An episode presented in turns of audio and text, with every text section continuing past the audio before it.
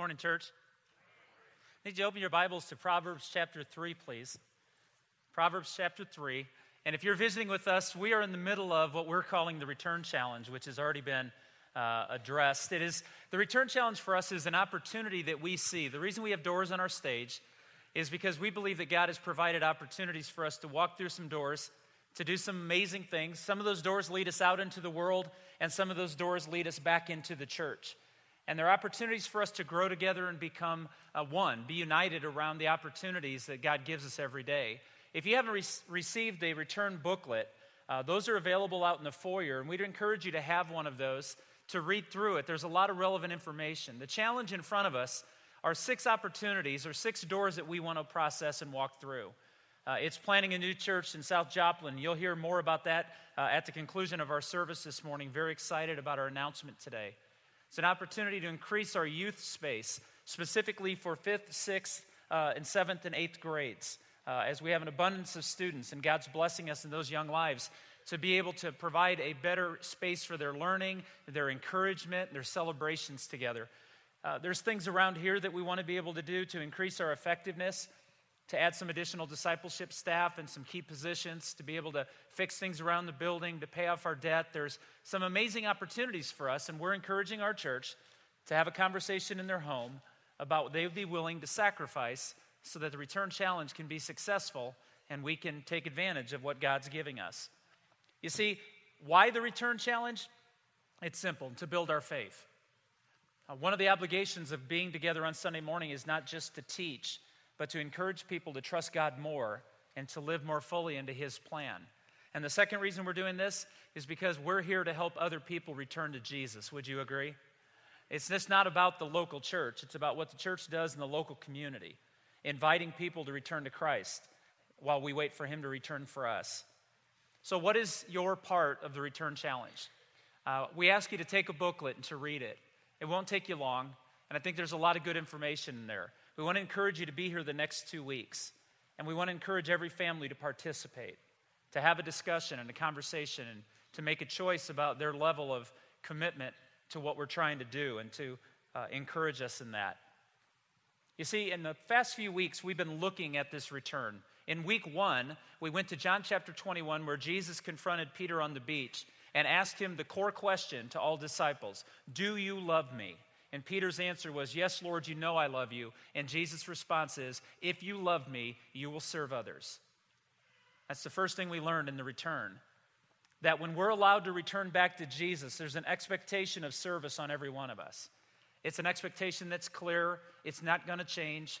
That Jesus says, I'm going to let you return to me. Now I need to have you return your gifts, your time, your talent for something bigger than yourself.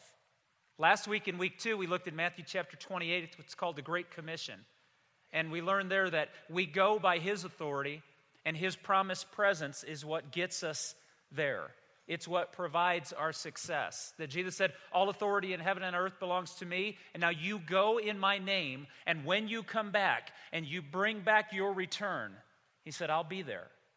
I'll never leave you, nor will I ever forsake you. And that's our promise. So, the reason that what we're learning about this word return is we return to God, we return our lives to Him, and He will bring a phenomenal return from it. And it'll be in the lives of saved people, lost people who are now found. I was doing some research recently, and uh, they said the Christian counselors decided that the two most commonly asked questions of people, of their pastors, are these two questions How can I know God's will for my life? And how can I find happiness and fulfillment? I want you to look at those two questions on the screen. I think it's a question we should wake up every day asking, don't you? I don't mean that because I wrote that in there, but I think that's a fair question to wake up. Put that next to your alarm clock. Instead of waking up going, What's the weather and what time is it? Ask yourself this question How can I know God's will and how can I both be fulfilled in my life? And I want to answer both of those questions with one word trust. You'll find out the answer to those questions when you find out what you trust who you trust, and why you trust them. You see, it's a simple word, but it's a profound word. It's a conditional word. Trust is based on me participating and the thing that I trust participating back. That's why trusting the things of the world is a dangerous way to live your life because you can place your trust in the world, but is the world trustworthy? Our finances and health and business and success, are those things guaranteed to be faithful? My suggestion this morning is no. Listen to Proverbs 3, verses 5 through 10. And as we read through it, notice the pronouns. Notice who's doing what, and what does that teach us? Trust in the Lord with all your heart, and do not lean on your own understanding. In all your ways, acknowledge Him, and He will make your path straight. Do not be wise in your own eyes. Fear the Lord and turn away from evil. It will be healing to your body and refreshment to your bones. Honor the Lord with, from your wealth and from the first of all your produce. So your barns will be filled with plenty and your vats will overflow with new vine or new wine. Have you noticed though that trust is conditional? Let's just listen to what we learned. If we acknowledge God, if we place God first, He will straighten our path. In fact, the word for path there doesn't mean that your specific moment in life, but He will smooth the journey He will take you on. He doesn't promise to do what you want Him to do, He promises to do what you need Him to do. If we are humble and lean on God, He will refresh our existence. If we respect God's wisdom, He will bless our efforts. If we honor God with our wealth, He will bless us generously. I just want you to notice if you write in your Bibles or you're taking notes in your return booklet, I want you to, to remember this point. If we will react with trust, God will prove to be faithful. But God will not prove to be faithful if we don't supply the trust first. It's a mathematical equation, it's a conditioned on God's covenant promise to us. He will be faithful when we step out in trust. Peter walked on water because he knew Jesus was out there with him. And when he forgot that Jesus was with him, he got wet. Trust is always conditional. When we turn ourselves completely over to the Lord, then we will see what he has in store for us. God's will is discovered by knowing God's word, and lasting fulfillment is found in the joy of obedience. So when you wake up tomorrow morning asking yourself the question, what is the will of God? Look into the Word of God. And when you ask, how do I become fulfilled in life? Trust the Lord with all your heart and lean not on your own understanding. It's the promise of all Scripture. So, how do we develop this life of trust? That's what we're going to talk about today. We have just completed, I know you're so tired of me saying this, but we've just completed 86 weeks of studying the teachings of Jesus. What are we to do with that? Understand it better? No, trust it. We are called to do nothing less than to give our entire lives in belief that Jesus Christ is who he said he was. And then when he returns, what a day that will be. So, how do I develop a life of trust? I seek the truth in relationship with God. Trust in the Lord with all your heart. Psalm 139, 23 says, Search me, O God, and know my heart. Try me and know my anxious thoughts. See if there be any hurtful way in me, and lead me in an everlasting way. Notice that the psalmist seems to believe this crazy notion that God knows more about how to live this life than we do. The psalmist is telling us that if you want to understand where you're to go, what you're to become, and how you're to live, only God has that answer. So the first point this morning is only God knows everything. Now, I'm only going to say this this hour because he's not here. I have a nine year old who thinks he knows everything, but I think that's genetics. He comes by that easily, just like his old man. But only God knows everything. And yesterday, Braden and I were having a wonderful conversation about the fact that the answer, I don't know, is legitimately okay in most circumstances. And I told him it took me forever to learn that it's okay to go, you know what, I just don't know. But I know a God who does every single time. You see, in 1 Chronicles 28, King David wrote, For the Lord searches every heart and he understands every motive behind the thoughts. The Bible gives you permission to ask God this question Why am I acting this way? Have you ever had a moment yet? I know if you're over 12, you have. Where you had a moment in your life where someone said, What were you thinking? And your honest to God answer was, I wasn't. I don't know why I did this.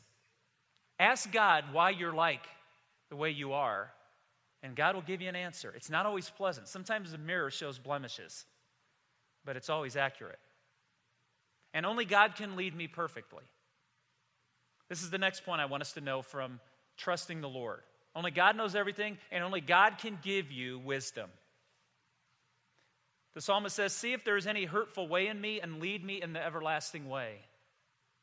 For those of us who have tried to live our lives so perfectly that no one's ever disappointed in us, how's that going?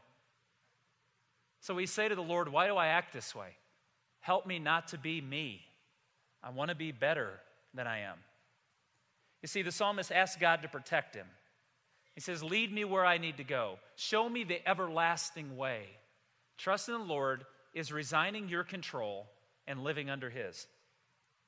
So we, treat, we seek the truth. If you want to live by trust, you have to seek the truth in a relationship with God. Now, I, I want to be really clear here. I don't have a lot of time this morning, but I want to be very specific. Doing a Bible study is not the same as obeying the Lord. But I don't know that you can obey the Lord if you're not in the Word. There takes a faith element of walking off the page and walking with the truth and letting the truth guide you. For many of us, we're stuck in our spiritual walk because we know what the Bible says and we believe it's right, but we don't want to respond to it personally. And that's a very dangerous game. Christians with head knowledge without heart faith are very dangerous. And I'm, and I'm leading you to believe and not very spiritual.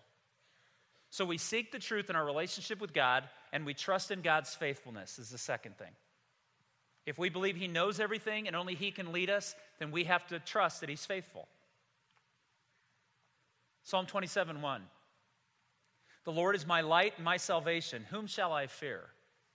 The Lord is the stronghold of my life. Of whom shall I be afraid? These are poignant questions. I don't know that they're rhetorical. I think they're fair questions. If the Lord is the light and my salvation, then I won't fear because I know He's able. He'll be with me forever. But when we fear, there's a question being drawn in all of our hearts Where have we placed our trust? The Lord is the stronghold of my life. Of whom shall I be afraid? This goes back to the proverb, the third proverb lean not on your own understanding, and he will make your path straight. The Lord's general counsel, the Lord's ultimate truth, the Lord, being who he is, knows what's best for us even when it's uncomfortable. In a world that, says, that says to itself all the time, I don't want to live that way. I think that's old fashioned. You're not trusting the wisdom of the Lord, you're trusting the wisdom of the age. Psalm 86, the psalmist writes, But you, O Lord, are a compassionate and gracious God, slow to anger, abounding in love and faithfulness.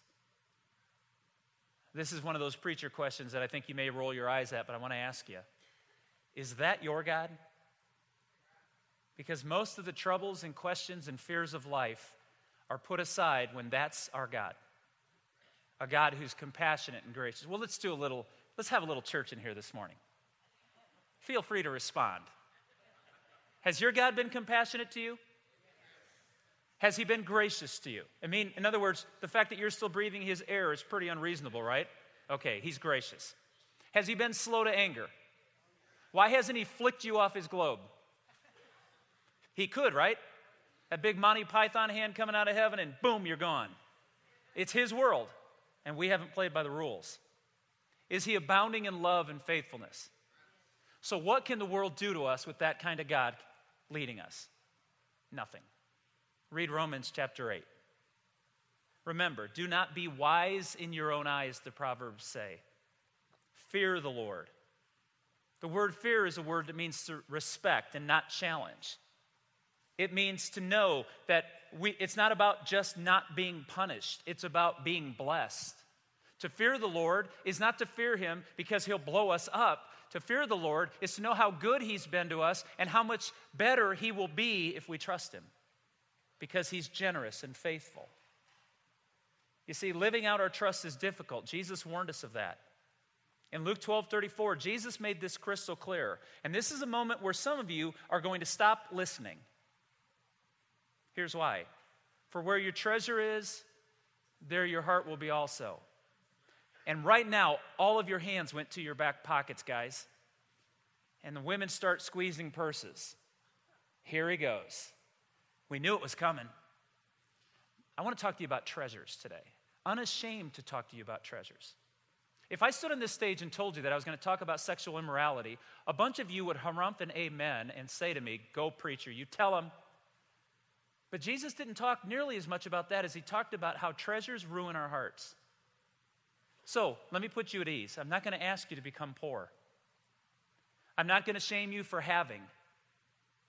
I'm going to tell you that where your treasure is, your heart will be. So why don't we make our treasures available to the king who should have our heart?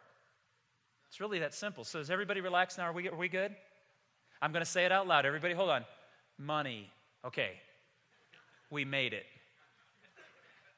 You see, as a pastor, it's, it's not about fundraising, it's about faith raising. And for some of us, we believe that God's true until he talks about our treasures. And then we think he's greedy. And he's really not wanting you to be poor, he wants you to be generous. And that's my God, a generous God. So, how do we do this? We seek the truth in relationship with God, we trust in God's promises, and then we sacrifice trusting those promises. That's how you live a life of faith. You sacrifice on the promise. You get out of the boat, you walk on the water. You take your sack lunch and you give it to an unnamed disciple, and that disciple feeds 5,000 people in a crowd. And then another little boy's got a sack lunch and it feeds 4,000 people. You see, when we are generous because we trust the Lord, you'll give away even your last meal knowing you won't starve. This is how God works. Verses 9 and 10 of that same proverb. Honor the Lord from your wealth and from the first of all your produce. So your barns will be filled with plenty and your vats will overflow with new vine. I keep saying vine, wine. I need new contacts. Notice what he says here. From your very best, trust the Lord and see if he ever disappoints you. See if he ever abandons you or leaves you. John Maxwell, who does a lot of studying of of churches, he said something recently. He said there are three reasons people don't trust the Lord with their treasures. Three reasons. Here they are. Number one, some won't trust because they question God's faithfulness. I want you to think about that. The question comes down Is their Lord gracious and compassionate, slow to anger, loving, kind, and faithful? For some of us, we've never experienced that relationship with God. And I'm not shaming you, but I'm telling you the only way you'll ever experience the truth of that is when you trust the truth of that. Some won't trust because they don't know what's expected. They don't listen, they don't pay attention, and no one's ever told them that God is worthy of all of our sacrifices. And some won't trust because they make no provision to give. And once again, I want to be really clear this morning. This is not about shame. If, if all we do is guilt you to respond, those responses don't last for any period of time. We've all been children, right? Our moms got us to do things we didn't want to do because they used that wonderful pressure of guilt. And at the end of the day, as soon as they were out of the room, most of us stopped doing what they guilted us into doing. Now, you're going to say, why just my mom's? Because my dad just smacked me. My mom guilted me. It was two different approaches completely. So, guilt doesn't motivate anybody long pole. It only motivates you to get the person off your back. We're not about God on our back today. We're about can we respond to a trusting God who wants to do amazing things? Jeremiah 17, the prophet Jeremiah gives us a vision of two kinds of people. I want to give you the first one. We'll call it the self reliant person. Thus says the Lord Cursed is the man who trusts in mankind and makes flesh his strength, and whose heart turns away from the Lord. For he will be like a bush in the desert and will not see when prosperity comes but will live in stony wastes in the wilderness, a land of salt without inhabitant. The person who trusts in the things of the world has nothing to fall back on when the things of the world diminish. But what about the God reliant person? Verses 7 and 8. Blessed is the man who trusts in the Lord and whose trust is the Lord. For he will be like a tree planted by the water that extends its roots by a stream and will not fear when the heat comes, but its leaves will be green, and it will not be anxious in a year of drought, nor cease to yield fruit. The person who trusts in the things of the Lord has found wisdom, and that wisdom will sustain them the rest of their lives. One of the clearest measurements in all of faith, from the beginning in the garden all the way to the end of all time, one of the clearest measurements in all of Scripture to the level of our faith is our willingness to sacrifice. It's not always money, church. Sometimes it's time. Sometimes it's giving yourself to a neighbor. and helping them do a project that you don't want to help them do, but you're giving them your time. Or for some of us here today, the greatest step of sacrifice you can give is to do what that young lady did this or this morning in front of all of us when she allowed herself to be given to Jesus Christ, buried in the waters of baptism to walk in a brand new existence. It's not just money. Some of your greatest treasures are the things that you don't let anybody touch. And God says, Will you trust me with it? Now, that, that term in the Bible is called a tithe. It's not a term that we use very often, but it's actually a sacrificial tenth, is what it means. And any other definition of a tithe outside of a tenth is inaccurate. So we'll just say that and we'll move on. The concept of a tithe is to giving a, a good portion of your very best things to honor God because you believe He can use them better than you can. That's what we're talking about. So, biblical reasons that every Christian should tithe their time, their treasures, and their talents.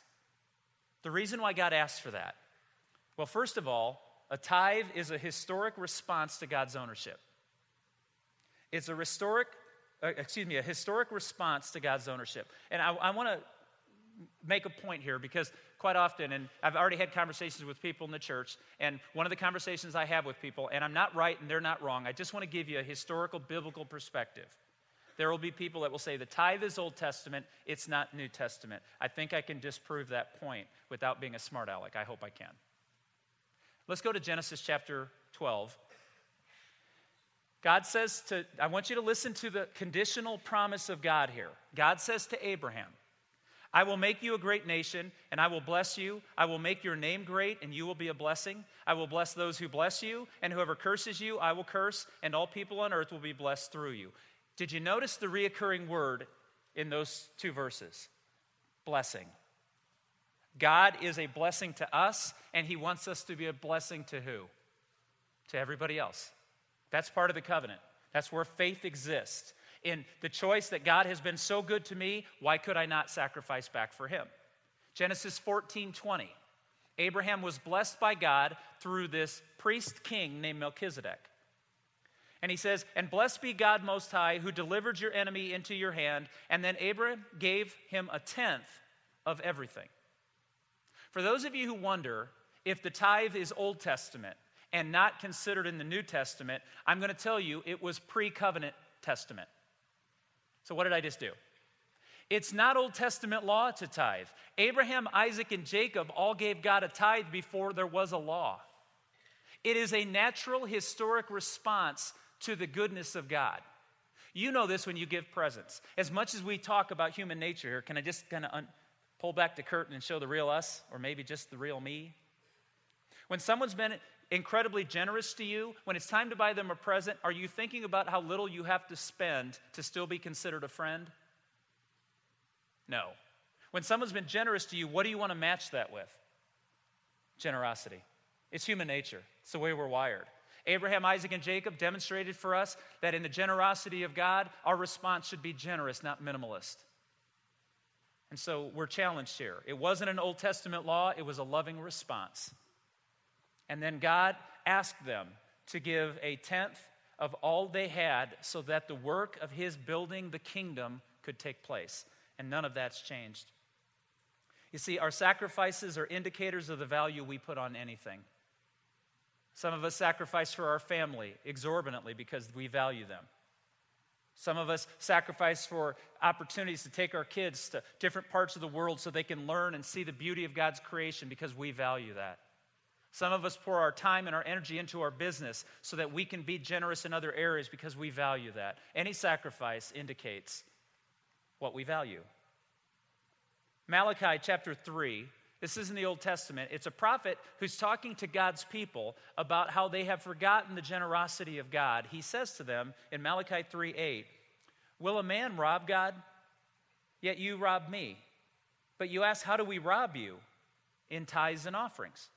You are under a curse, the whole nation of you, because you're robbing me. Bring the whole tithe into the storehouse, that there may be food in my house. Test me in this, says the Lord Almighty, and see if I will not throw open the floodgates of heaven and pour out so much blessing that you will not have enough room for it. Those are the words of the Lord to his chosen people, saying, You have forgotten our promise to one another. I can be a blessing to you if you will trust me first. Now, for many of us, we're thinking, okay, so if I give away 10%, is he guaranteeing I'll give you back 10%? No, no. Some of God's blessings are to do with less, not with more. So there's no way I can be honest with you biblically and say that if you give to God with time or with treasures or with talents, that He's going to give it all right back to you and you'll never miss it. It's called a sacrifice for a reason. It ought to hurt a little bit. And so in the Old Testament, God says, when you choose not to be generous in response to my generosity, I feel like you're ripping me off because I can't bless you and you can't be a blessing. Notice the conditional nature of trust. Trust in the Lord with all your heart and lean not on your own understanding. In all of your ways, acknowledge him, and he will straighten your path. See, honoring God was a sacrifice. Honoring God should be a sacrifice. And I think our God deserves a sacrifice. Jesus, for those of you still wondering, Jesus taught the tithe in the New Testament. Look at Matthew 23 23. He also does it in Matthew chapters 6 and 7 if you want to look. But in Matthew 23, he says to the Pharisees, Woe to you, teachers of the law and Pharisees, you hypocrites! You give a tenth of your spices, but you've neglected the more important matters of the law justice, mercy, and faithfulness. You should have practiced the latter without neglecting the former. He's saying, Listen, you can give me a tenth of your stuff, but if you don't give me your heart, that tenth is worth nothing. Remember, the tithe is always a matter of the heart. And to separate the heart from the checkbook is a mistake. That's not worship. God doesn't want our money. He doesn't want our time. He doesn't want our abilities. He wants us. He wants our heart. Well, the second thing we learn about this concept of sacrificing and trusting is a tithe must be based on gratitude. Psalm 116 says, How can I repay the Lord for all of his goodness to me? I will lift up the cup of salvation and call on the name of the Lord. I will fulfill my vow to the Lord in the presence of all of his people. Do you notice what the psalmist just did there? I'm going to remember the goodness of God's salvation. I'm going to share it with others, and I'm going to keep my vow to trust the Lord at all times. And lastly, a tithe will require faith. You've probably heard every preacher you've ever sat under teach you this because it is an instrumental understanding of the blessing of God. When in Malachi 3:10 it says, "Test me in this and you've heard this over and over and over. Let's remind ourselves the only time in all of Scripture that God gives us permission to put Him to the test is with the tithe. He says, because He knows that this is going to be hard for us. He knows that for a bunch of different reasons, we're going to get ourselves caught up in the world and we're going to be in debt and we're going to owe other men and women and we're going to feel pressure and we're going to wonder if we have enough and we're going to wonder, will God be faithful? And I'm, I'm going to tell you, as a satisfied customer of God, and I don't put myself up as any more example than this, I have never missed a penny of my sacrificing for the kingdom because God has been so incredibly gracious to me. Oh, I've missed the money, but I've never done without. I put on weight every year. I have a safe place to live. I have a wife who tolerates me and on occasion even loves me. I'm so hard to live with. God has been so good to me. How could I repay the Lord for his goodness? It's not by money, it's by trust. You see, the difference we make in the world will not be by our power, it will be by what the Holy Spirit does with our trust. So I seek the truth in relationship with God. I trust in the promises of God's faithfulness, and I sacrifice based on the promises of my God. Psalm 20, verse 7 says clearly Some trust in chariots and some in horses, but we trust in the name of the Lord our God. And I love the 13th Psalm. But I trust in your unfailing love. My heart rejoices in your salvation. You guys did so well when I asked you a couple of questions earlier. Let's try it one more time. Am I pressing my luck? Yeah, I am. Okay, I'll try it anyway. Is our God faithful? Can our God be trusted even when we're scared to death? Is our God patient when we learn to trust Him, even though we're never perfect? When we step out step by step, moment by moment in trusting Him, is our God pleased and excited that we're growing with Him? Then that's the God we worship. That's the God we trust. And the challenge before all of us is will we lean into Him and not into our own abilities? Let's stand together. The Return Challenge is not, as I said earlier, a fundraiser, it's a faith builder for all of us. You see, the, the vision that God's put in front of the elders and staff of this church is bigger than any one of us can take care of. I don't know anybody who could fund what we want to do. I don't know how it's sustainable alone. Carried the pressure for about four months of just, this is so big and this is hard because some people will walk away with the challenge and some people will embrace the challenge and we're trying to grow together and it's not about accomplishing something that we could promote one day. It's about what we do together. It's like maggie talking about orphans and taking care of foster children. It's something that none of us can solve all the problem alone but together we can make a significant difference. And so when we come to this time of this challenge it's it has to be all of us. And so what we're really being challenged by is working together to do what all of us can do for something greater than any one of us can do. Uh, you were given in your booklet a card, and on November 17th, we're going to be collecting those cards as an act of worship. And my win, the win for me in all of this, is that every family and individual would take a card and pray through it and respond as God leads you, not as your church directs you, but as God leads you. Uh, they're going to put a picture of the card up on the screen for those of you who've never seen it. And I hope this isn't insulting, but we'd like to walk you through it to answer any questions that people might have about what that act is going to look like on November 17th. The very first line we're asking everybody to fill out is what you normally give to the church in a calendar year. Some of you are tithers, and you'll write in what your 10% is. Some of you give more than 10%, you'll write that in. And some of you have never given to a church before, and you're going to look at that card and go, I can't fill that out. Yes, you can. Please understand. We're asking everyone to take one step of faith. From where you are to draw closer to Jesus, one step. Some of you are going to write in that first line zero. There's no shame in that because you haven't developed the discipline. You're learning to trust, or you're just beginning to experience it. You're, you're trying to understand what that looks like. And so you're going to write a zero in that first line because you're going to say, I, have never done this before. This is a step of faith. Because the second line is for those that want to give more than they normally give.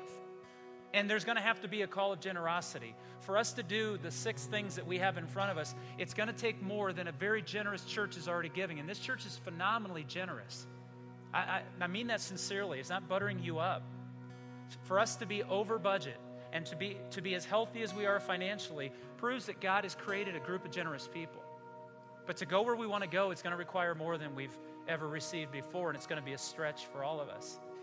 That second line, you'll fill out with what you want to do above and beyond. See, some of you may put a zero in the first line and actually write something in the second line, and you will have taken a step of faith. Some of us will fill out the first line and put something in the second line, and we will take a step of faith. You total that down to the third line, and that's what you would expect to give in a year, and carry it over times two to the second line or the fourth line, and you have the amount that you believe by faith God's asking you to give. Now, that fifth line is weird because there's some of you that have these things called savings accounts. I don't know what those are, but I hear some of you have them. Some of you have what's called stored resources.